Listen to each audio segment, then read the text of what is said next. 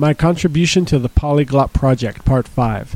My experience with French was is completely different. As I said before, I started learning French at the university, and after just one year of traditional learning, by my second year I had the opportunity to take an Erasmus grant.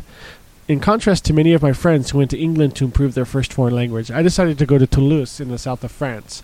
My experience there was just remarkable in all aspects, both as a personal adventure and as a language learning one.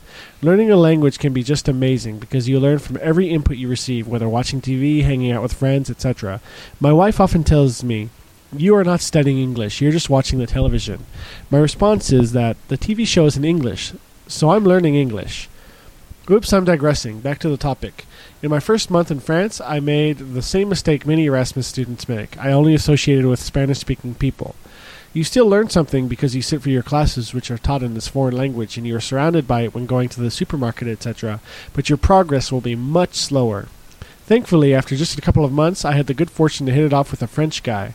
I spent a lot of time with a group of five or six Spanish friends, but this French guy was also with us all the time, and he was really patient and helpful, and my French got better very quickly. In just about half a year, I felt really fluent in French, almost to the point that I almost forgot my ability to speak English, which in theory was my major foreign language.